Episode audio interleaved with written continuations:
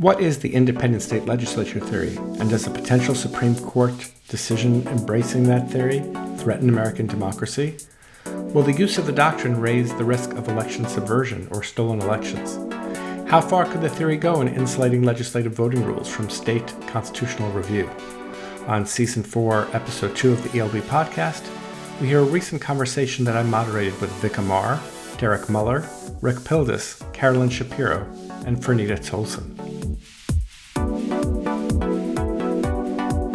Welcome to the ELB podcast. This is Rick Hasen of UCLA School of Law and the Election Law blog. Today is the second of two episodes of the ELB podcast featuring recordings of recent Safeguarding Democracy Project events. This episode, recorded on August 25, 2022, features an in depth conversation about one of the biggest cases of the upcoming Supreme Court term, Moore versus Harper. We have a really all star panel today. I'm, I'm thrilled that they're here. I'm going to give very brief introductions you can find their full bio, bios listed on the Safeguarding Democracy Project website. I'll introduce them in alphabetical order. Dean Vic Amar uh, joined the University of Illinois College of Law as its dean in 2015 after having served as a professor of law for many years at law schools in the University of California system, most recently UC Davis, where he served as senior associate dean of academic affairs. Amar is uh, one of the most eminent and frequently cited authorities in constitutional law, federal courts, and civil procedure. Professor Derek Muller is the Bouma Fellow in Law and Professor of Law at the University of Iowa College of Law, and he's a nationally recognized scholar in the field of election law. His research focuses on the role of states in the administration of federal elections, the constitutional contours of voting rights and election administration, the limits of judicial power in the domain of elections, and the Electoral College. Professor Richard Pildes of NYU Law School is one of the nation's leading scholars of constitutional law and a specialist in legal issues related to democracy. A former law clerk to Justice Thurgood Marshall, he's been elected to the American Academy of Arts and Sciences and the American Law Institute. He's also received recognition as a Guggenheim Fellow and a Carnegie Scholar. Professor Biden appointed him to the President's Commission on the Supreme Court of the United States. Professor Carolyn Shapiro is the founder and co-director of Chicago Kent's Institute on the Supreme Court of the United States. Her scholarship is focused largely on the institutions of our constitutional democracy, in particular the Supreme Court, and how those institutions interact. She has teaches classes in constitutional law, legislation and statutory interpretation, and public interest law. She's also the faculty director of the Constitutional Democracy Project, a civic education program that provides programs, professional development, and educational materials to high schools and middle school teachers and students. Franita Tolson is the George T. and Harriet E. Pfleger Chair in Law at the University of Southern California Gould School of Law. She currently holds a courtesy faculty appointment in the Political Science and International Relations departments at the USC Dornsife College of Letters, Arts, and Science. Her scholarship and teaching focus on the areas of election law, constitutional law, legal history, and employment discrimination. Is written on a wide range of topics, including partisan gerrymandering, political parties, the Elections Clause, the Voting Rights Act of 1965, and the 14th and 15th Amendments. As I said, I could fill the entire time with just the accolades and accomplishments of our panel, but I want to get right to it. I've asked uh, Rick Pildes to begin with a very brief overview of what is the independent state legislature theory, what's going on in the Moore versus Harper case, and then I'm going to turn to our panelists to briefly make opening statements on uh, what they think either the court will do or should do in Moore or on the independent state legislature theory more generally. And with that, let me turn it over to Rick Pildes. Thanks very much to you, Rick, and to the new uh, Safeguarding Democracy Project and to uh, my fellow panelists here. Uh, so my role is to try to just describe the doctrine and some of the issues around it before we get into the, the substantive arguments. Um, so the, the issue of the independent state legislature theory arises under two clauses of the US Constitution. And these two clauses give the state legislatures the power to regulate the manner of national elections for the House, Senate, and presidency. The first clause is known as the Elections Clause, uh, which gives state legislatures this power for House and Senate elections. And the second clause is known as the Electors Clause, which can be hard to distinguish orally, uh, which gives state legislatures this power for presidential elections. And the power to regulate the manner of these elections means issues such as early voting, whether it will exist, how many days there'll be absentee voting, and the rules requirements surrounding that, early polls are open, and, and most of the other issues surrounding the election process. And the advocates for the independent state legislature theory argue that these provisions mean that only the institutional legislature and no other actor, no other organ of state government has the power to regulate national elections in any way. Uh, that's sort of a simplification, but that's enough for, for present purposes.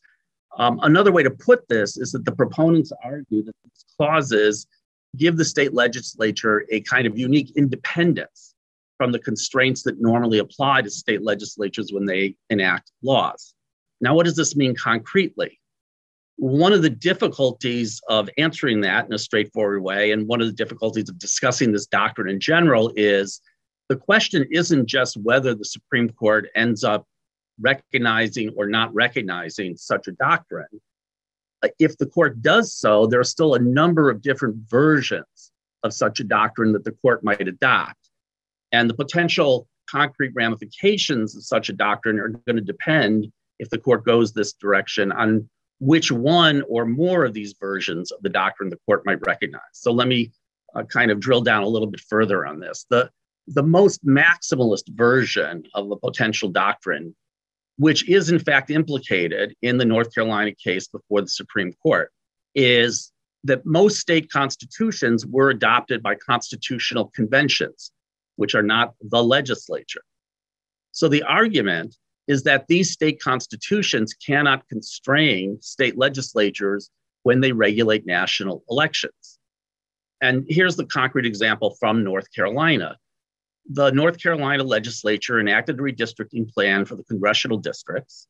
The state Supreme Court, interpreting the state constitution, held that this plan was an unconstitutional partisan gerrymander and that various provisions in the state constitution uh, prohibited partisan gerrymandering. So the advocates of this doctrine are now going to the Supreme Court arguing that the North Carolina court decision itself violates the US Constitution because the state constitution can't tell the state legislature how it goes about using its federal constitutional power to regulate national elections. Now, another sort of maximalist version of this doctrine, closely related to what I just described, is that 24 states permit voters to directly enact legislation. And voters are not the legislature. And so, another version of this question is Are all the provisions voters have adopted that regulate the election process in various states inapplicable when applied or attempted to be applied to state legislatures regulating national elections. So these are issues about the role of state constitutions, the role of voter initiated enactments. Now, another possible version of the doctrine doesn't apply to state constitutions or voter initiated enactments. It applies to the way state election officials administer or state courts interpret state election law. And, and here, the version of the doctrine, as it's being argued for by some, is that courts can't stray too far from the text of election laws when they interpret these state statutes. Uh, now, let me just try to give you a feel for some of the concrete implications, particularly the versions that would make state constitutions or voter initiated legislation unable to constrain state legislatures when they regulate national elections. There are lots of provisions in state constitutions or voter initiated enactments that do this. For example, voters in Alaska recently adopted a new structure for primary elections, which they're in the middle of using. Uh, it's called the top four primary election structure, and then the use of ranked choice voting in the general election. Washington voters adopted the top two primary. Maine voters adopted ranked choice voting for national elections and state elections all these sorts of provisions are potentially implicated by some of these more expansive versions of a, of a potential doctrine, which would take state constitutions off the table. Now, part of the reason this issue is getting so much attention isn't just merely because the court's taken the case, but because five justices on the current court, in one form or another, at one time or another, have expressed support for some version of this doctrine. And the main argument they make for the doctrine is basically a textualist argument that that word legislature in the Constitution should be understood to mean legislature, the institutional legislature, and nothing else. Now, in terms of Supreme Court precedent, and I'll close with, with these points, the court has faced this issue three times in its history. Uh, each time it's rejected a version of this doctrine.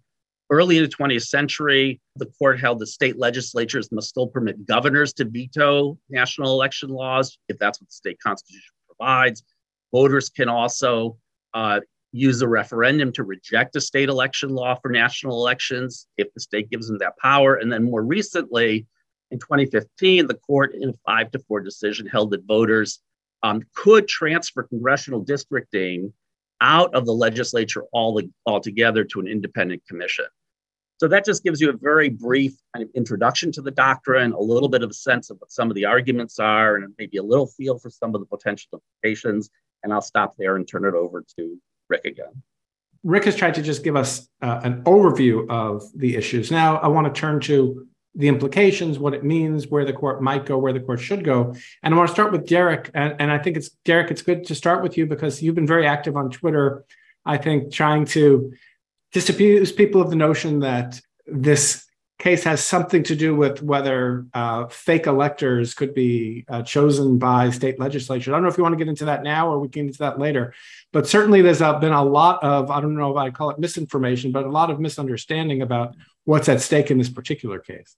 Sure. Thanks, Rick. And uh, thanks, Rick Pildes, for that opening. Um, yeah, I mean, I have some some mixed thoughts on the merits, and I have there's so many complicated questions that that really haven't been addressed. Um, I think the political question doctrine is an interesting one. I think there's a lurking a federal statutory preemption issue that hasn't gotten a lot of attention. I think there's this question of how much the federal courts are supposed to get involved in uh, state interbranch disputes, which I know Professor Shapiro and others have written about. So I think there's a lot of complexity. But for this particular case, I view it as pretty narrow. Um, I view it as something that that's not the end of democracy or the end of elections as we know it, or a lot of sort of the maximalist uh, ends of where the case might go. Uh, Justice Kavanaugh had suggested in one opinion, oh, these cases keep coming up, um, which kind of inflates the numbers because it's a couple of kinds of cases that have come up to the court multiple times, and sometimes the justices write separately on these issues. So I, I wonder how often I'll come to the end, you know, as, as identify a couple of maybe recurring scenarios and why they're going to be lesser in the future. Um, but I want to focus instead to, to start with what this case isn't about, um, because there are a lot of things the case isn't about, and that sounds maybe a little uh, playful to talk about, but I think it's important to frame it. But first, right, this doesn't apply to state elections. This doesn't apply to local elections. This is only applying to federal elections. And we can, we can ask ourselves about how much states would be willing to stray in terms of their federal or state elections and diverge them. Sort of a different, interesting question, maybe for the Q and A.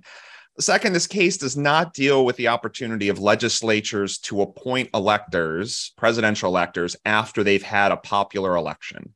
Um, this does not invite legislatures to throw out election results. This does not invite legislatures to violate other provisions of the Constitution, which I'll get to in a moment. But this notion that the legislature can do what it wants relates to promulgating rules pertaining to the matter of elections, not doing whatever it wants, unbounded, unconstrained by anything else. Third, you know, state administration of federal elections is still subject to federal constitutional oversight. That's the due process clause, that's the equal protection clause, those are the voting rights amendments to the Constitution, the First Amendment and associational rights. All of those still govern federal elections. Fourth, Congress has the power to step in and make or alter congressional rules. And that includes a number of provisions like the Civil Rights Act and the Voting Rights Act and UOCAVA and HAVA and the National Voter Registration Act, and the list goes on. There are tons of federal statutes, and there could be more that regulate federal elections. Fifth, when it comes to states, most state courts lockstep their state voting rules to federal rules. And there's some divergence occasionally at times, but for the most part, when state courts are interpreting state constitutions and their free and fair elections clause, whatever it might be, very closely tracks what's happening in the federal courts anyway. So very rarely are we talking about some open-ended state constitutional provision that somehow constrains the legislature as the state courts perceive it. Sixth, and this gets to some points that Rick's raised, right? Um, that there are veto powers in the states. No one, I think, has advocated for a case called Smiley versus Holm to be overturned. Um, North Carolina, interestingly, when it created the gubernatorial veto several years ago, expressly exempted redistricting from being subject to the gubernatorial veto. So, had they had a veto, we might not have had this case in the first place, right? But they didn't want the governor to be able to veto maps. And that was a deliberate choice uh, in the North Carolina legislature. Um, seventh, and again, we can think about the maximalist views, you know, it would call for the overturning of a lot of precedent. Davis versus Hildebrant, Arizona state legislature, even some of the language in Rucho versus Common Cause to say that state constitutions that specifically constrain the legislature by state convention, by ballot initiative, by referendum, those things have a lot of precedential support and would be very difficult to throw out without, again, doing a lot of sort of pretty significant damage to precedent. And maybe some people think the court would do that, but we can ask ourselves if there are five votes and it's not directly implicated, at least in this case. Again, maybe a question for another day. Eighth, state courts still have the power to interpret ambiguities in statutes and to use canons of statutory interpretation or construction to resolve disputes. It doesn't strip state courts of power. It might limit it in some cases, but to the extent the legislature has inter- has passed a law and the state courts are doing what they normally do, which is trying to fill in the gaps if there's an ambiguity, state courts still have that authority. They might not be an independent check in some cases, like maybe in this case, but they still have a role. And finally, executive officials are still empowered to act within the discretion that the legislature gives them. Sometimes the legislature gives them discretion and sometimes it doesn't. Matters of state law, we saw recently in Wisconsin, where the Wisconsin Supreme Court, interpreting state law, said you know what? You election officials actually strayed from the legislative mandate under state law when you were issuing ballot drop boxes in Wisconsin. So th- there's still opportunities to exercise discretion when given to those officials, but not. So there's a pretty narrow set of cases right now. Uh, I think that are implicated. I'll mention two of them and sort of wrap up. Uh, the first are sue and settle cases where the executive enters into a consent decree potentially circumventing what the legislature has wanted. And that that can be problematic from the legislature's perspective. That's been lessened in some cases by states like georgia or north carolina passing statutes to require notice or allowing the legislature to intervene. And the second are cases like this one in north carolina where you don't have specific guidance in the constitution. And in fact north carolina for over 200 years they didn't look at partisan gerrymandering as something in the constitution. A few years ago they said it was non-justiciable and then this time they looked at this case and said, we find four provisions of the Constitution that cast some shadows to suggest there's an anti gerrymandering clause provision of the Constitution. So I think there, there's a relatively narrow set of cases right now. Again, there's potentially a parade of horribles that could come, but focusing on this, these seem to be the two sticking places and perhaps suggest some, some limited places where Moore might have some effect in the near future. Thank you, Derek. I guess you've tried to lower my blood pressure a little bit, and I appreciate that.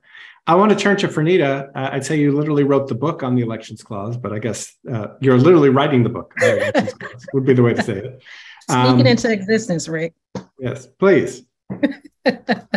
um, so I come into this wanting Derek to be right like with every fiber of my being i want him to be right. Because um, i think it comes down to this idea that uh, and to go back to rick's point about having different versions of this doctrine um, and it, it, becomes a question of what we can live with versus what we can't live with right? Like i can live in a world where there's an independent state legislature theory that is a principle of interpretation that constrains what state supreme courts can do in situations like that. Like i can live in that world but I think the the reason that my blood pressure is high on this is because I always come back to the question of why do we need this? Like why? Right. I, and, and to me, normatively, there's really no good argument for why we need this because it ignores uh, the facts on the ground, just in terms of the state legislatures are extremely gerrymandered, extremely undemocratic.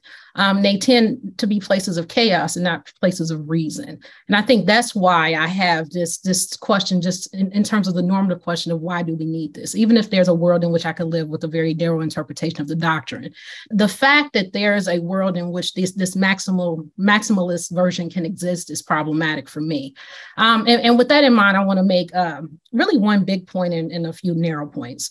So the, the question for me is whether or not the court in Moore adopts this minimalist approach or maximalist approach, or even some version in between that could allow a um, let's just say uh, courts hearing challenges in the context of the 2024 presidential election um, they, they call themselves following Moore and they're reading Moore to require them to apply this theory uh, more broadly than the, the court applies it in the context of federal elections that relate to uh, representatives and senators right? So they they look at this and they say the same rationale applies and they sort of lay the groundwork for Moore to apply in the context of article 2 section 1 so I just want to make the point that I think uh, to hopefully forestall some of that. The language is very different, right? We talk about the independent state legislature theory as this coherent thing, kind of. And I think Rick's comments were really good because he's like, look, it's really in, you know, a couple um, constitutional provisions that are at issue here. And um, to this point, so the elections clause, uh, you really do have this dance between the state legislature and Congress, right? So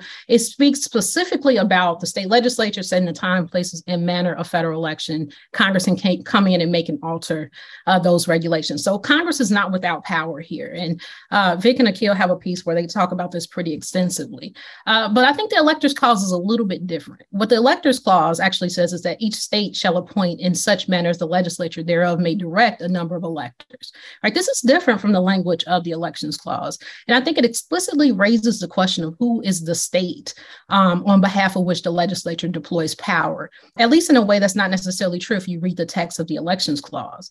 And I think that the state, as referenced in this provision, really does apply to the citizens, right? When we talk about the state. It's not the institutional state legislature. It's not the state legislature acting um, on its own behalf. It really is deploying power on behalf of the state. And so, to some extent, I think that this is a further constraint on the ability of the state legislature to completely ignore the wishes of the voting electorate, um, as expressed through their governing document, the state constitution, and how they deploy their power under Article 2, Section 1. So, to the extent that the independent state legislature theory grows into this thing that also applies to presidential electors, I hope that the Supreme Court endorses uh, the same textualist approach that it has applied in other situations in order to minimize, for example, the scope of Section 2 of the Voting Rights Act. Thank you. I want to turn now to Carolyn, who uh, has a forthcoming article, I, I think, in the University of Chicago Law Review on this topic. You've been focused on issues of federalism, on issues of conflict within states and between states and the federal government. How does all of that play out in the context of this independent state legislature theory? Well, it, it, can play out in a number of different ways, but to start with, the way that independent state legislature theory was used during the 2020 election is really worth looking at because the cases that went to the Supreme Court during the 2020 election that raised ISLT concerns weren't about redistricting. Uh, they weren't the kind of narrow case that Moore versus Harper conceivably could be. They were much broader. They were they were cases that had to do with challenges to the way state Supreme Courts were interpreting state law as a matter of statutory interpretation and how they were applying state constitutional law to those state laws. And normally, that's not something that the federal courts have anything to say about, or the Supreme Court has anything to say about, absent some equal protection or due process type of problem, which was not at issue in, in those cases. And it's what several justices of the Supreme Court said more than once is that state courts should were limited in how they interpreted their own laws and they had to embrace a kind of special textualist approach that might be different from the way the state courts normally interpret statutes or even might be different from the way the state legislature normally tells state courts to interpret statutes. Likewise that the, the using relying on aspects of state constitutions to for example in pennsylvania extend the deadline for the receipt of mail-in ballots was was illegitimate as well. All pointing to the language of the state legislature in article 1 and article 2 that we've been talking about. The thing that nobody on the supreme court at least talked about in 2020 is the fact that all of the laws at issue there were laws that applied across the board to state and federal elections. They were unified elections. They were everybody who went to the polls or who voted an absentee ballot in those states was voting for both state and local and federal offices. And it's not possible for, let's say, in Pennsylvania, it, it would be unconstitutional in Pennsylvania, according to the Pennsylvania Supreme Court, for them not to have extended the deadline for purposes of state elections. Um, but the US Supreme Court was asked to say, and several justices were more than willing to say, that it was unconstitutional under the federal constitution for the Supreme Court to do that with respect to federal elections. So, what the setup here is chaos. Uh, we have a setup where, after the fact, a federal court, and notably the Supreme Court, can come in and say, well, we don't agree with how you interpreted this statute, even though this statute applies to both state and federal elections without distinction. This is unlikely to come up in Moore versus Harper this, because what's at issue in Moore versus Harper is congressional redistricting and congressional redistricting only. But when we're looking at laws like those at issue in Pennsylvania in 2020 and in other states, if the law in question has to do with the way elections operate generally and apply across the board, I think it's the appropriate understanding of what the legislature did is to incorporate by reference the state constitution all the normal practices of the state courts whatever the normal practices for statutory interpretation are. And uh, and therefore the islt really has no place at all when it comes to the interpretation or judicial review of those types of laws that's not what several supreme court justices said and I find that extremely worrisome. Thank you. You seem quite skeptical of the doctrine. So let's turn to Vic Amar, who is even more skeptical of the doctrine.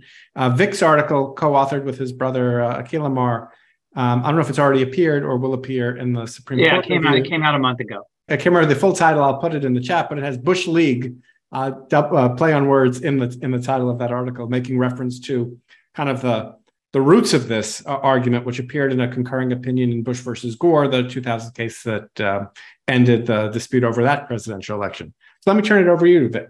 Thank you, uh, Rick. And yeah, the piece I wrote with my brother is out in the Supreme Court review. It came out last month. Franita uh, adverted to it. Thank you, Franita.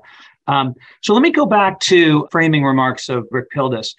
Analytically, there are two questions that the uh, independent state legislature notion raises. One is how independent state legislatures are from other organs of state government, the state courts, the state constitution, the state peoples, et cetera. And then second is what, if any, role do federal courts, and the Supreme Court in particular, have in interpreting state law, whether it's state statutes or the state constitutions? It's possible that you could approach these things narrowly, but only because all of it's made up. All of it is just coming out of nowhere. And when stuff comes out of nowhere, you can do whatever you want with it.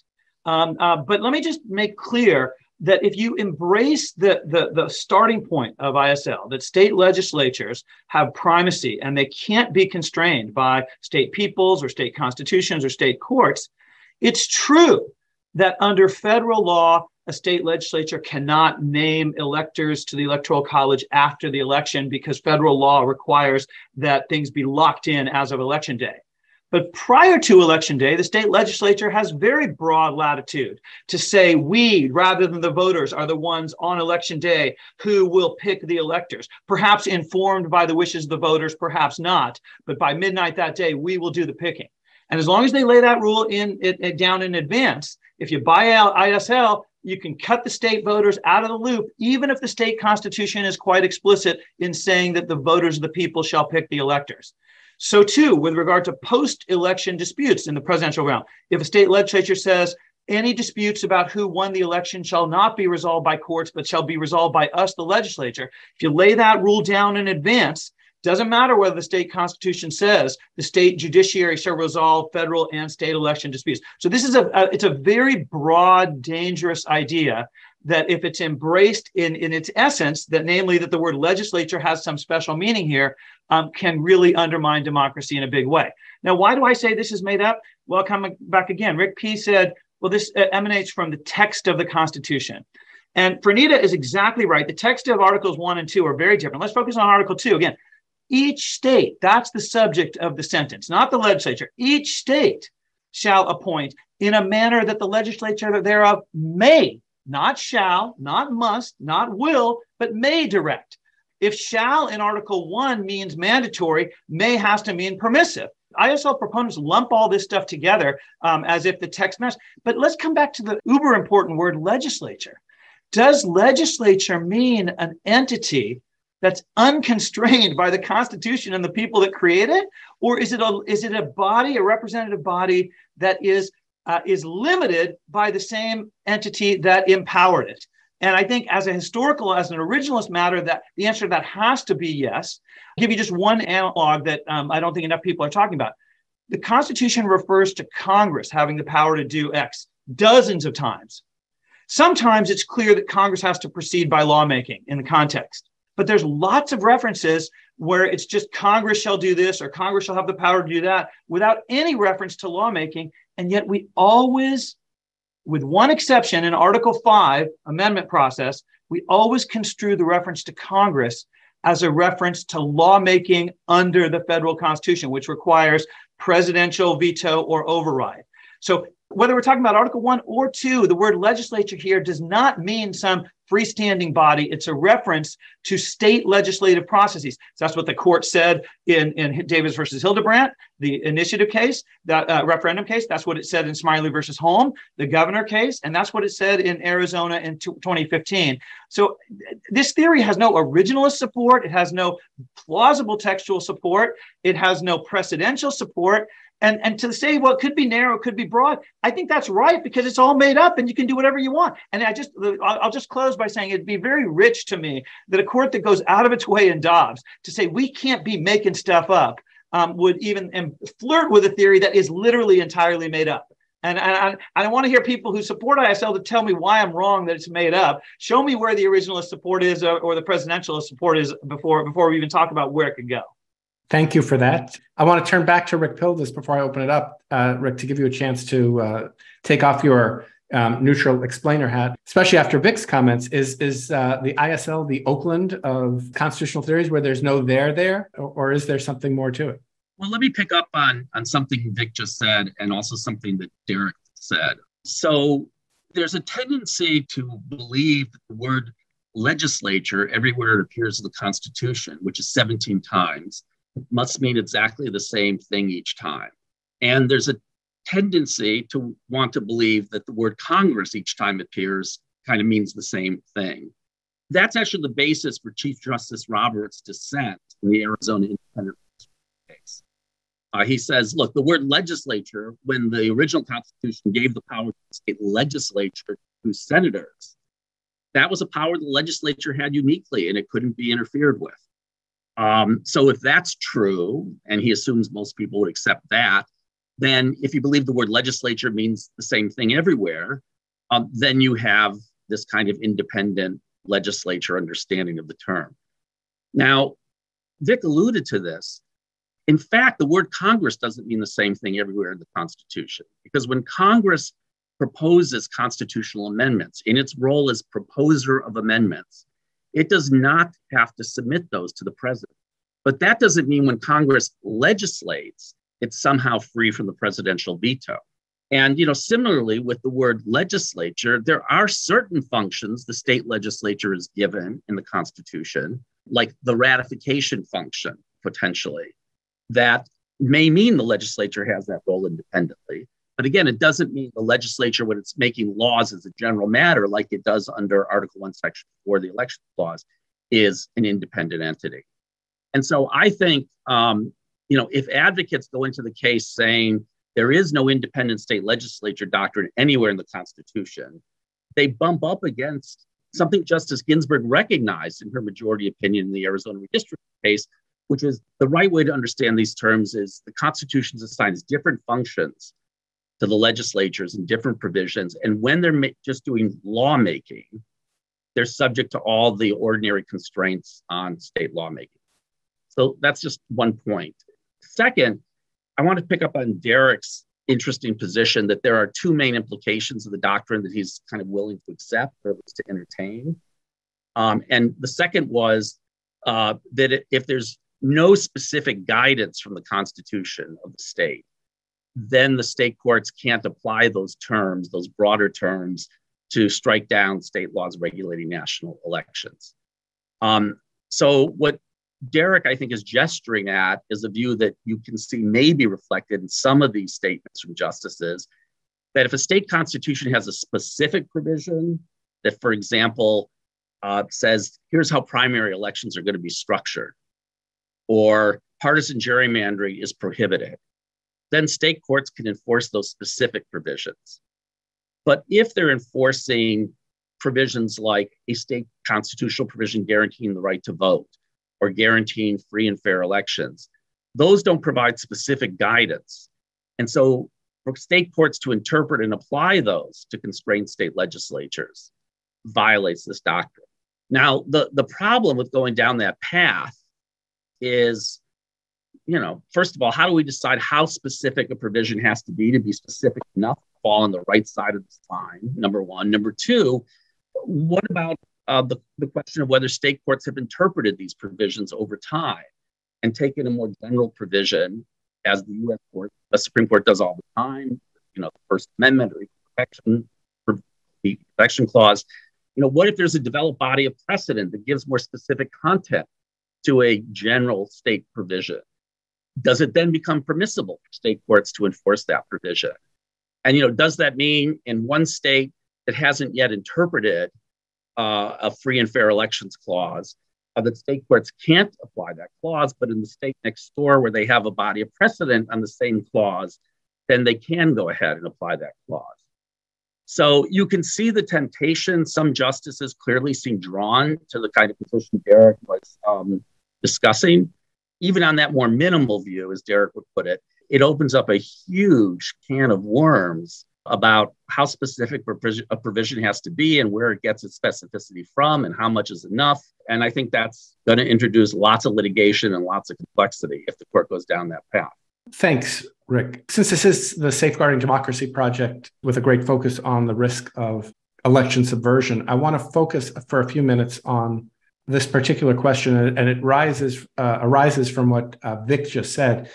I think everyone on this panel agrees that the independent state legislature doctrine would not provide a path for a legislature to, after the fact, submit a second slate of electors. I don't think any, anyone has, has made that argument. But Vic suggested something else, which is does the a, a kind of a maximalist reading allow, let's say, the state legislature in let's take Pennsylvania. Let's say it's a Republican legislature, Democratic governor, for the state legislature to vote they don't pass a law because the governor would veto it. They vote, they pass a resolution saying, you know, that, that the state legislature should be the final arbiter of who the winner of the election is.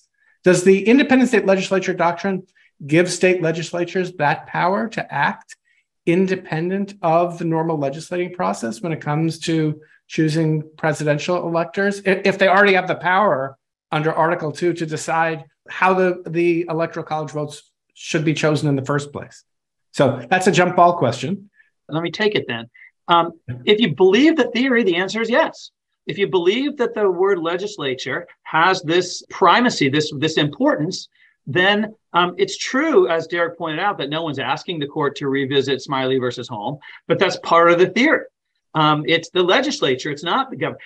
The, reality is, the legislature wasn't some uh, agreed upon entity the way we're assuming it was at the founding judges were part of legislative bodies. There was an amalgamation of courts and, and, and, elected officials in all kinds of places. Bicameral versus unicameral, the, the, the, the, executive veto, these things all evolved over time in different places and in different ways. And so that's why they, we're, the, the, the ISL proponents, uh, they, they have a, a, a particular entity in mind and they're trying to project that backwards. Um, I want to come back to something Rick Pildes said. You're right, Rick, that Ginsburg in the Arizona case bracketed the role of state legislatures in the Article 5 um, ratification process. Query whether she did that because there's a case Hawke versus Smith on the books that already held that. That's the one time you mentioned, you know, Davis versus Hildebrant and Smiley and Arizona. Those are the three cases where the independent state legislature theory failed. The one case where it prevailed was Hawke versus Smith in the context of Article 5. I wrote an article about why I think that's wrong. And if, if it come out of sequence, I'm not sure that we would have said that the people of the state don't get to decide the ratification. But anyway, I think Ginsburg said that in part because she was trying to avoid uh, quarreling with past precedent and trying to fit her, her result into that. Rick Hasen, back to your point, I, I, I think the answer is yes, if you believe the theory. I think the answer is no to that question, actually. State legislature is still bound by existing state law. And they can't just ignore state law without passing a new law. So if state law says this is how election disputes are going to be resolved, they can't just pass a resolution saying, hey, we've decided to do it differently. They're bound by their own state law that they have enacted. And there's no independent state legislature issue about that. And I think this is a point that actually hasn't really penetrated into the discussion. But I, I, think the answer to your question is actually a clear no. They, they cannot act by resolution in defiance of laws that are on the books in the state. I don't think that the dispute is going to present like that, though. I think that's why I'm concerned. It's not going to be a situation where a state legislature is just weighing in after the fact and saying that we want a different outcome. It's going to be in the context of some type of chaotic, confusing you know, there there will be some issue as to whether or not there were irregularities in the election, regardless if it's just about people saying it versus actual evidence, right? It's just that I think the concern is not about something as clear cut as the state legislature clearly operating in a space where they are trying to change the election outcomes. I think the question is what happens in a situation where you may not have a clear winner or state law doesn't clarify on a particular on a particular point? What are the powers of the state legislature in that type of situation post election? Right? For me that's not as clear. Um, I don't think it's just a matter of well federal law says X um, or you know congress will presumptively treat any slate of electors as valid if chosen by y right? It's more so a, question of what happens in times of confusion not what happens when just the state legislature prefers a different outcome. And i think that's my concern personally. I want to turn to derek and carolyn and ask about the potential for federal legislation here at least as to article one at least as to the elections clause right? Congress or Congress acting with the president's signature, I assume, uh, has the power to override uh, state laws. Is there something that could be folded into, say, the the Electoral Count Reform Act or other federal legislation that could deal with these concerns? And, and if that only helps with Article One, do we still have a problem with presidential elections? Let me turn to uh, Derek and then Carolyn.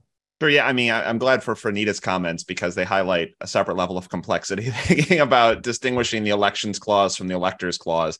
Um, I think again, there's a lot that Congress has done. There's a lot that Congress can do. There are lots of things in whether it's versions of HR one that can apply. There are things that can apply in uh, state elections too, if you're using Congress's power under the Reconstruction amendments, right? So there are ways that Congress can do it. Now, that requires political will from Congress. That requires consensus. That requires the ability to enact these provisions of law. Um, when it comes to Electoral Count Reform Act, you know, right now, again, thinking about the electors clause as being a little bit different. A lot of the emphasis has been on trying to focus on reforming the time of choosing electors. Right now, there's this sort of free for all provision from the 1845 Act suggesting that if you fail to make a choice, you can choose your own electors. And that, to Franita's point, there's just tons of chaos. It was the fog of war in December of 2020 of people sprinkling things around to suggest, oh, well, that means we can do whatever we want. I mean, wrong as a legal matter, but a, a danger to sort of float out there. Um, but saying instead there's one election day it's on this day. You have to have laws in place by this day. We're going to resolve it by this day. By firming up some of those deadlines, we can at least shore up some of these concerns about post hoc rationalizations about changes by the legislature. To Vic's point, you're right. There are things the legislature can do before election day, but we're on notice. There are other questions and challenges we can raise about it, but the timing, I think, does help pretty significantly, at least in some of these matters. Uh, Carolyn? Yeah, I uh, agree that there's definite at least theoretical ability for Congress to, to act here. Like Nick Stephanopoulos said on Twitter a little while ago, he said, you know, Congress could pass a one line statute that says all parts of state constitutions and normal parts of the way states construe and review statutes are presumptively included in all state regulation of congressional elections. So that would eliminate the ISLT for purposes of congressional elections.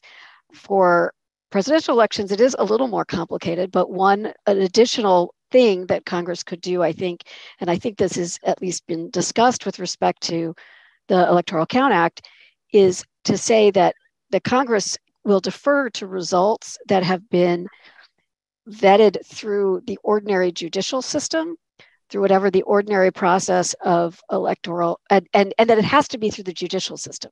So that if there are election disputes the state legislature can't say oh well we're going to be the deciders. We're going to run our own ninja audit uh, and decide who won. Instead there's a process and that process involves courts. And the congress will defer to, to things that come out of that process. That's one way i think of reducing the potential harm that chaos and uncertainty could create I want to turn to something that Rick Pildes' framing talked about, which is I can't remember, I wrote it down. If you called it um, maximalist or expansive, I think were the words you used.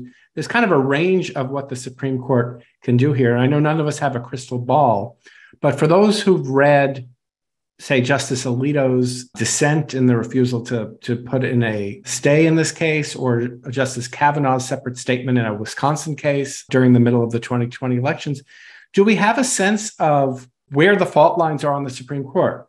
Uh, we have Chief Justice Roberts dissenting in the 2015 Arizona case, but we also have him writing in Rucho, seeming to, and, and Derek references, seeming to endorse the idea of of um, state courts and state constitutions being ways of dealing with gerrymandering. So, is, does anyone have any sense of where the court actually is and if the court, if there is a majority of conservative justices on the court that are going to do something, what that might look like and what the implications of that might be. Let me jump in with one brief thought. I think to a point Rick Pildes raised earlier, a malleable test invites the Supreme Court to be revisiting these questions all the time. Um, and I think that has got to make some folks like Chief Justice Roberts and Justice Kavanaugh nervous as they think about what line drawing looks like. You're going to rely on the state Supreme Courts to patrol this issue themselves. They're not going to. It's going to come up to the U.S. Supreme Court all the time. It's why I think this is a uniquely bad vehicle at least for the for the petitioners to try to address this issue because it's not a black and white issue where the legislature's been kept out the legislature can come back and redraw in 2024. They just have to do it within certain constraints. It's actually weaker than the the Arizona case in some respects. Um, so my sense is, and the way that Justice Alito framed it to suggest some limit is the language he used in his his application for stay uh, opinion, and the fact that Justice Kavanaugh didn't join in the application for stay, but said like, actually, no, I'm not going to stay this. Let's resolve this. Um, gives me some suggestion that to the extent the court if there's five justices for it, I'm not sure there are. Um, it's going to be something that's going to try to be narrow and provide something where they're not going to have to revisit this a thousand times uh, every election cycle. But but maybe maybe I'm the optimist of this group, and others will have other thoughts. I mean, I think it's going to come down to Justices Kavanaugh and Barrett. I do not see Chief Justice Roberts embracing um, this theory in any meaningful way, in part because of what Rick Pildes and Derek just said. A line that says well, um, state constitutions can apply, but only if they're clearly uh, and textually applicable enough. And we, the federal courts, are going to decide when state courts have have misinterpreted uh, their state constitutions and when they haven't. I mean, I just don't see that fitting into any visual vision of federalism that the chief has. And so, you know, I think it's all about getting Barrett and or Kavanaugh to see the folly of, of, of going down this path.